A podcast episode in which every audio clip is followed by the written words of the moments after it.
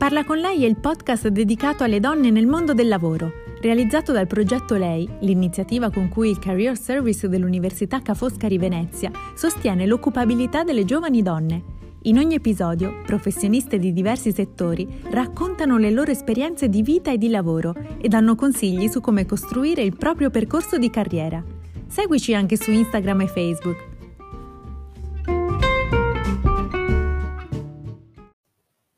Buongiorno e bentrovati ad un nuovo appuntamento di Parla con lei, la rubrica settimanale dedicata alle donne nel mondo del lavoro, in collaborazione con il Career Service dell'Università Ca' Foscari di Venezia.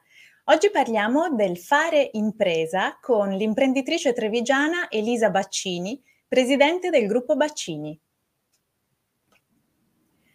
Buongiorno Elisa, benvenuta. Grazie, grazie a voi, grazie a te. Grazie. Grazie per dedicarci questo tempo.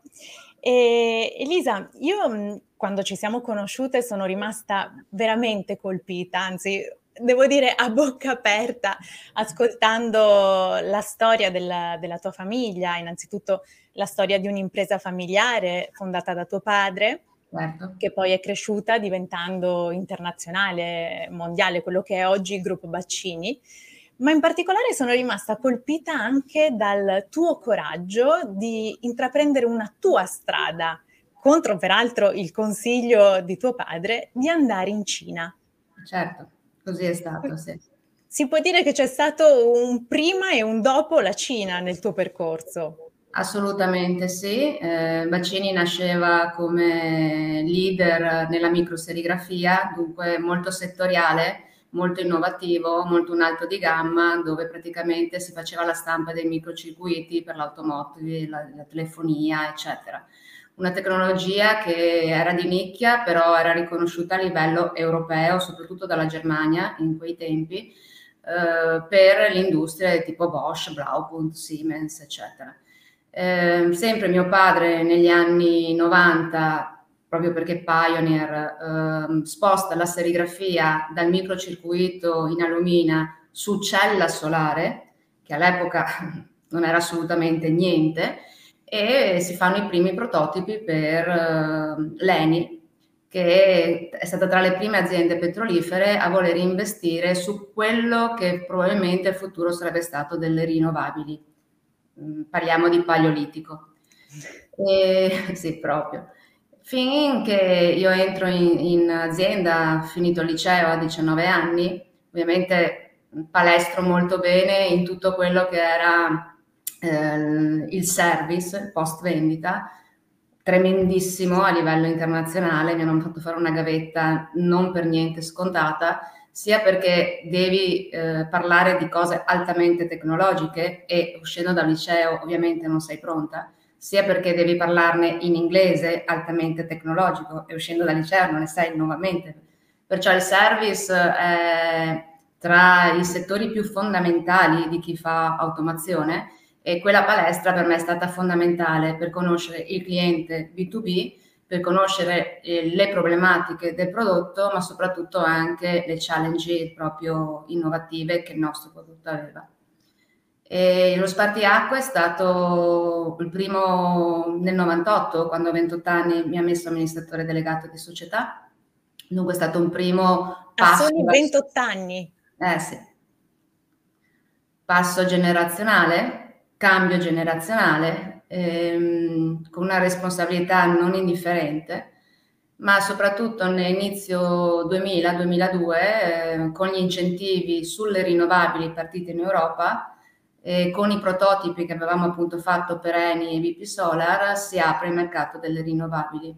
Delle rinnovabili prima in Europa, ma subito, subito, subito in Cina.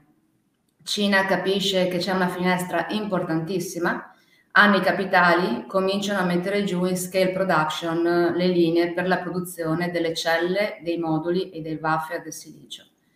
E dunque eh, prendo l'aereo e vado in Cina. E mio padre dice: Ma no, siamo piccoli, siamo trevigiani, siamo riconosciuti a livello europeo, ma la Cina è distante, no, non è il nostro mercato, l'assistenza, le problematiche. E io no, eh, io salgo, salgo e vado e facciamo 98% quota mercato.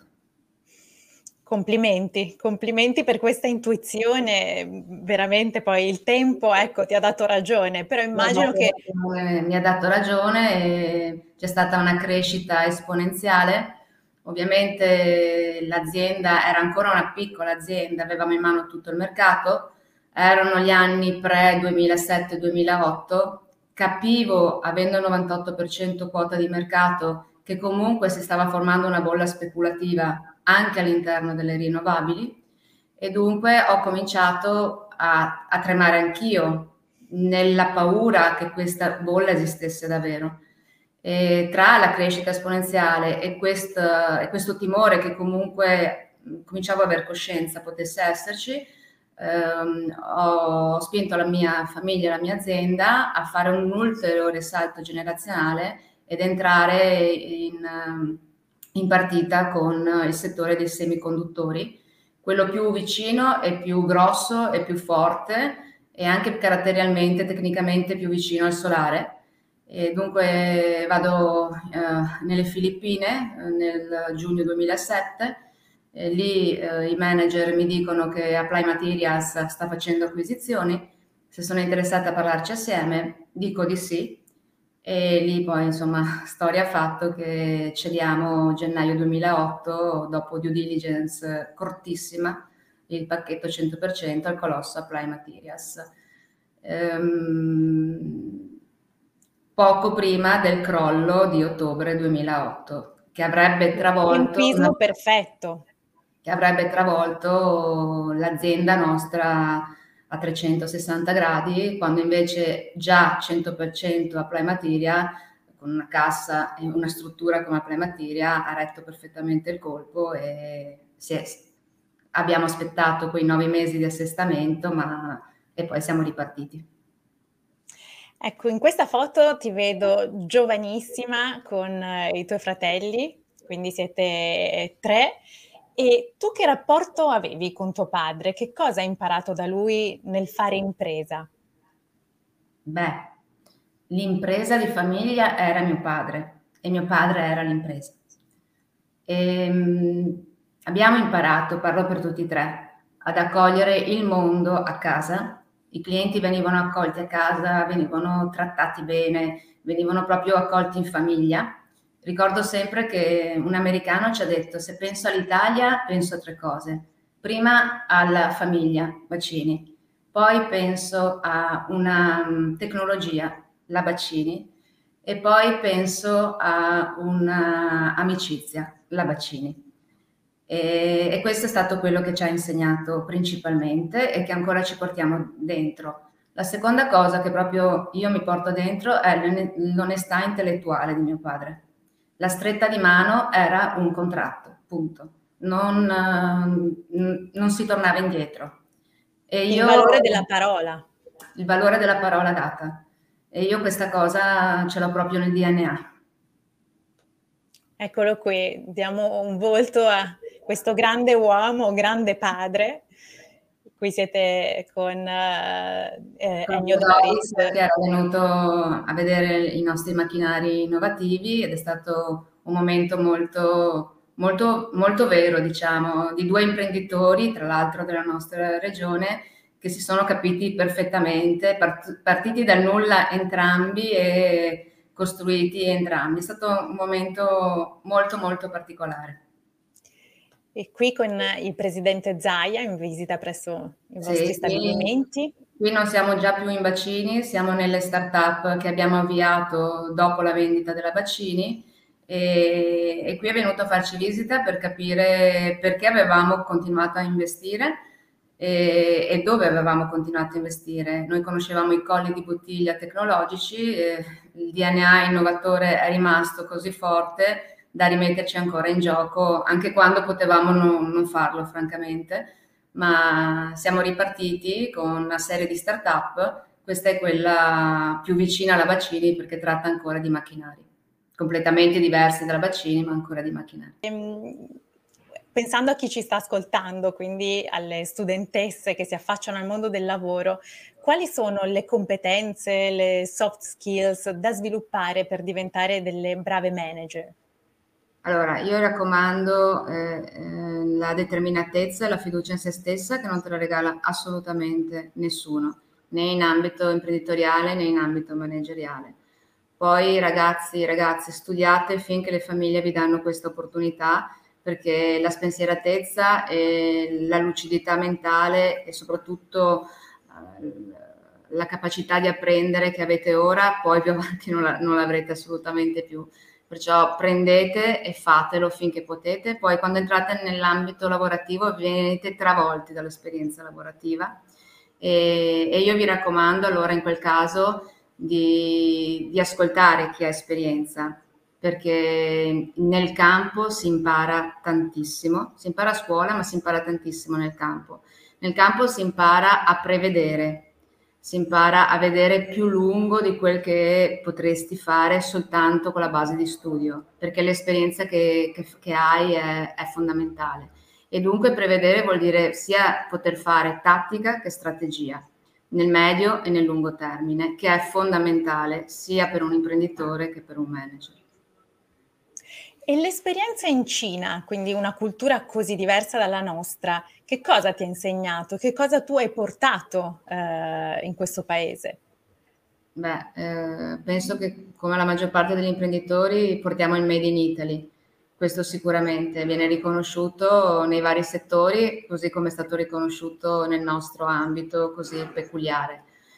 Eh, diciamo che le differenze che, che, ho notato e che ho vissuto con la Cina sono state molteplici. A volte mi sentivo Davide con Golia, eh, l'imprenditore solo con le proprie capacità contro invece una classe manageriale compatta e che decideva tutti assieme.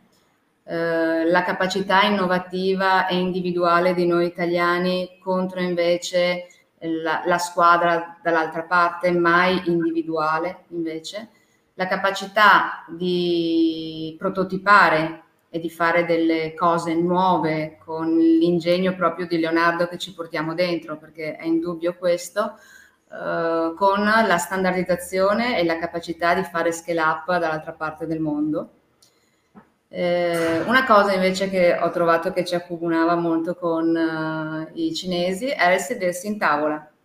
La convivialità di sedersi in tavola dal punto di vista di business, di amicizia e di famiglia, quella era una cosa molto molto simile tra cinesi e italiani, davvero molto simile. Quindi non è poi così distante come cultura, no. cioè ci sono dei punti di incontro. Eh, eh, noi siamo veneti e veniamo da Ven- Treviso, Venezia, Marco Polo, insomma, qualcosa aveva seminato e dunque quel feeling uh, vero o leggendario che sia c'è sempre stato tra, tra noi e quel mondo là. Io lo sentivo molto, francamente. Ecco, quindi per te quell'esperienza è stata, immagino, difficile perché hai dovuto anche lasciare eh, la tua famiglia, tu hai tra l'altro eh, due figlie, quindi ha messo alla prova anche il ruolo di, di madre e di professionista. Come hai vissuto questo duplice ruolo? Beh, sai, eh, allora, come donna posso dire che niente è più gratificante delle figlie o dei figli, questo assolutamente, neanche il lavoro e neanche la carriera. Lo dico perché Eccole qui, le tue bellissime le figlie. gioie della mia vita, assolutamente. Cafoscarine peraltro. Assolutamente sì, studianti cinesi, assolutamente sì, un po' di DNA è rimasto. Ma la difficoltà di quando sono piccoli è che, che francamente una madre sale nella, in aereo, va dall'altra parte del mondo e a volte i lacrimoni scendono perché ti senti in difetto, ti senti magari di non essere presente quando serve, eh, sai che non hai alternative in quel momento e che dall'altra parte del mondo devi andare per chiudere contratti e portare a casa il lavoro per le tante altre famiglie che hai come imprenditore. Eh, non sono stati momenti facili, però il buon senso e soprattutto il voler bene è riuscita in qualche maniera a mediare il tutto e la mia famiglia comunque mi ha sempre aiutato tantissimo, mia madre in primis eh, e anche il padre delle ragazze, devo essere sincera. E poi ti hanno seguita anche in Cina. Assolutamente. Angela, Angela sì, Vittoria anche, li ho sempre portate in viaggio, li ho sempre fatto conoscere le altre culture, la lingua, ehm, il, l'apprezzare il diverso perché arricchisce te stesso, arricchisce il tuo mondo e ti apre. Io, io ritengo che viaggiare e conoscere sia un valore aggiunto inestimabile per la crescita. È vero, è vero, davvero apre gli orizzonti e quindi non c'è scuola di vita migliore no. di mettersi in viaggio e... e... ti dico che anche quando erano piccole, pur essendo fatica a viaggiare con bambini piccoli, però io ho sempre cercato di portarmele dietro e di fargli conoscere il mio mondo e oggi già una lavora con me, la seconda sta ancora studiando all'università, però vedo che, che ho seminato e che è rimasto dentro comunque. Ecco, allora, eh, io avevo un altro paio di domande. Eh, una mi incuriosisce capire come vivi il tuo essere donna nel ruolo che ricopri, perché non è una posizione facile, soprattutto in un settore, penso, eh, principalmente maschile. Allora, sì, io francamente ho sempre lavorato in un ambito, la serigrafia è sempre stato un ambito maschile, la rinnovabile è sempre un ambito prettamente maschile non, non, non, non, la vivo da donna, la vivo da individuo, devo essere sincera, non mi relaziono mai eh, come, se, come, se, io sono una donna dall'altra parte del tavolo, un uomo, ma da, da capo a, a, a, subalterno oppure da, mi è successo da subalterno io a capo, ma con la mia professionalità, il mio, il mio essere determinata, il valore aggiunto che posso portare perché, perché ho della intuizione e questo, e questo mi è sempre stato ri- riconosciuto, ma non ne ho mai fatto un gioco di, di, di uomo-donna, ho sempre fatto un gioco professionale, punto e basta, più, di, più che altro di testa. Eh, sono una relazione di teste, di talenti che si armonizzano durante eh, le varie vite imprenditoriali e manageriali assieme ma no, non ho mai vissuto una competitività dal punto di vista uomo-donna. E forse proprio questo atteggiamento aiuta anche chi hai davanti, no? nel rispettarti, sì. nel andare sì. oltre. Sì, il... devo, sì, sì, perché mh, mm, se c'è da scherzare si scherza, però rimane sempre nell'ambito molto, molto professionale. Ti dirò che invecchiando... È un campo neutro. Un campo neutro. Assumo forse adesso un po' di più, a volte ho degli atteggiamenti più materni che, un giorno, che una volta assolutamente non avevo, ma penso che sia anche l'età, pochissimo, però un po' qualche volta succede, sì. soprattutto con i giovani che entrano adesso in azienda. Che anzi direi non è un male. Anzi. No, no, è una cosa che ti viene naturale. E con la tua città d'origine, Treviso, che rapporto hai ora che sei tornata da cittadina del mondo? Oggi è un buon rapporto. Come famiglia abbiamo cercato di ritornare sul territorio investendo prima di tutto in uh, prosecco, vigne, boschi e poi anche in immobili di prestigio abbiamo dove abbiamo fatto lavorare le manovalanze locali e dove abbiamo ripristinato effettivamente un, un immobiliare di nicchia. Um, poi io personalmente Noi ho voluto... per esempio siamo all'interno sì. del Caffè Caffi, che è un posto La meraviglioso, nostra... devo dire, è il mio luogo del cuore a Treviso, dove è si respira la nostra iniziativa di fratelli ed è stata l'apertura di questo immobile di prestigio alla cittadinanza post-Covid perché abbiamo voluto dare un segno di ripresa alla città e dunque una volta gli androni della città, delle immobili di questi erano aperti alla città, la gente entrava, si sedeva, chiacchierava, abbiamo aperto anche noi il portone ed oggi comincia a essere un punto di raccolta, di, di ritrovo, di caffè, adesso di musica e magari più avanti di lettura, di degustazione insomma un, un posto dove uno entra e dice sto bene. Davvero, quando sono lì proprio mi sento bene, confermo. E qui per esempio Qui abbiamo, la, con la mia famiglia, con i miei nipoti, abbiamo ripristinato uh, degli immobili e dei capitelli lungo i percorsi delle nostre terre e qui c'erano l'inaugurazione proprio di, di questi lavori dove, dove, abbiamo fatto lavorare poi i ragazzi delle Belle Arti di Venezia nel ripristino di affreschi, eccetera. È bello appunto eh, avere questo riconoscimento nei confronti delle proprie origini, dei propri territori, avere la volontà di valorizzare e di contribuire a questa mh, mm, rivalorizzazione appunto culturale. Per esempio eh, siete stati sponsor di una delle più grandi mostre. Eh, Veramente con Marco Goldin abbiamo avuto, ci siamo, ci siamo intesi bene, io e Marco e dunque siamo partiti con eh, la mostra di Rodin a Treviso e poi abbiamo fatto quella di Giacometti a Verona e poi abbiamo portato Van Gogh col Crowley Muller a Padova, sempre in nostra terra, secondo me tre mostre, non perché le abbiamo sponsorizzate noi come gruppo, però veramente eccezionali. Sì, hanno attirato persone da, da, tutta Europa, quindi per una piccola sì. città come Treviso sono appuntamenti davvero importanti sì, è stato veramente, è stato veramente bello. È stato poi bello, emozionante vederle a Parigi e poi te le ritrovi nella tua città. E sai esatto. che tu in qualche maniera hai contribuito a questo. Eh, C'è un orgoglio cittadino, sicuramente. Sì, sì. E qui è dove ci siamo conosciute, al um, premio del Rotary Club Treviso Terraglio dedicato alle donne nelle professioni e, e tu hai ricevuto appunto questo ah, importante... Anch'io, sì, prima, l'anno prima. E ecco, si dice no, che nessuno è profeta in patria, quindi ricevere dei premi nel, nella tua città, che ah, cosa ah, è, stata, è stata un'emozione grande, francamente. Prima di tutto perché non me l'aspettavo proprio. Um, e, e, neanche caratterialmente ne avevo la pretesa. Però riceverlo mi ha gratificato molto perché, come ho detto in quell'occasione, l'ho, l'ho ricevuto a nome di tutta la famiglia. Eh, sai, um, ci insegnano che tu fai la differenza, ma è la squadra che vince. E, e quando ci sono dei, dei, dei traguardi così importanti raggiunti, non si raggiungono mai da soli.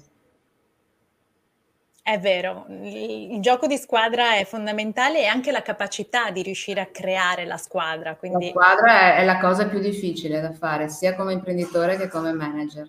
Quando sei in grado di far squadra e di portarla verso i target, allora, allora sei veramente eh, arrivato. Però è sempre difficile. Elisa, una persona, una donna possibilmente, ti chiedo, eh, che ti, ti, ispira o che ti ha ispirato? Beh, mi, mi, mi ritrovo in parecchie. Eh, a, a, me, tra, tra, l'altro, piace moltissimo Coco Chanel perché con, con il suo marchio, il, proprio il suo DNA cioè, secondo me ha fatto un miracolo. Una rivoluzionaria. Eh, sì, proprio. Lei, io se posso leggo sempre di lei, mi ispiro alle sue frasi e a quella, è la visione che aveva molto. Poi invece una persona molto più semplice, assolutamente non famosa, è stata mia nonna, la mia nonna paterna, che era, non aveva assolutamente studiato, e per fortuna dico io a volte, perché aveva un'intelligenza, una matematica e una, un pragmatismo veramente straordinario, e che io mi porto dentro, perché da lei dico di aver preso tanto. Arrivava a delle deduzioni, a delle conclusioni, pur non avendo studiato, però erano intelligenti, erano pragmatiche, erano concrete e questa concretezza tante volte ancora oggi di cosa, cosa farebbe mia nonna. e, che bello poter avere una figura così. Cerco di domandarlo perché era veramente una donna straordinaria, davvero. Beh, ascoltandoti Elisa mi viene da, da dire che nella vita bisogna osare, osare con testa sicuramente, ma anche con certo. coraggio, quindi non avere con, paura con, di... Con cuore assolutamente sì tanta passione, tanto cuore, eh, però come dicevi te giustamente, occhio, piedi a terra, testa in spalla, perché mm, bisogna allungare il passo, ma non fare mai il passo più lungo della gamba senza testa, questo sì. Grazie Elisa, complimenti ancora. Grazie e... a te per questa opportunità, è stato davvero un piacere. E ragazzi, forza, che la vita è bellissima, davvero. Grazie per queste belle parole incoraggianti. Eh, ciao. Grazie a chi ci ha ascoltato e vi do appuntamento a giovedì prossimo con una nuova puntata di Parla con lei. Ciao, ciao, ciao a tutti. A tutti.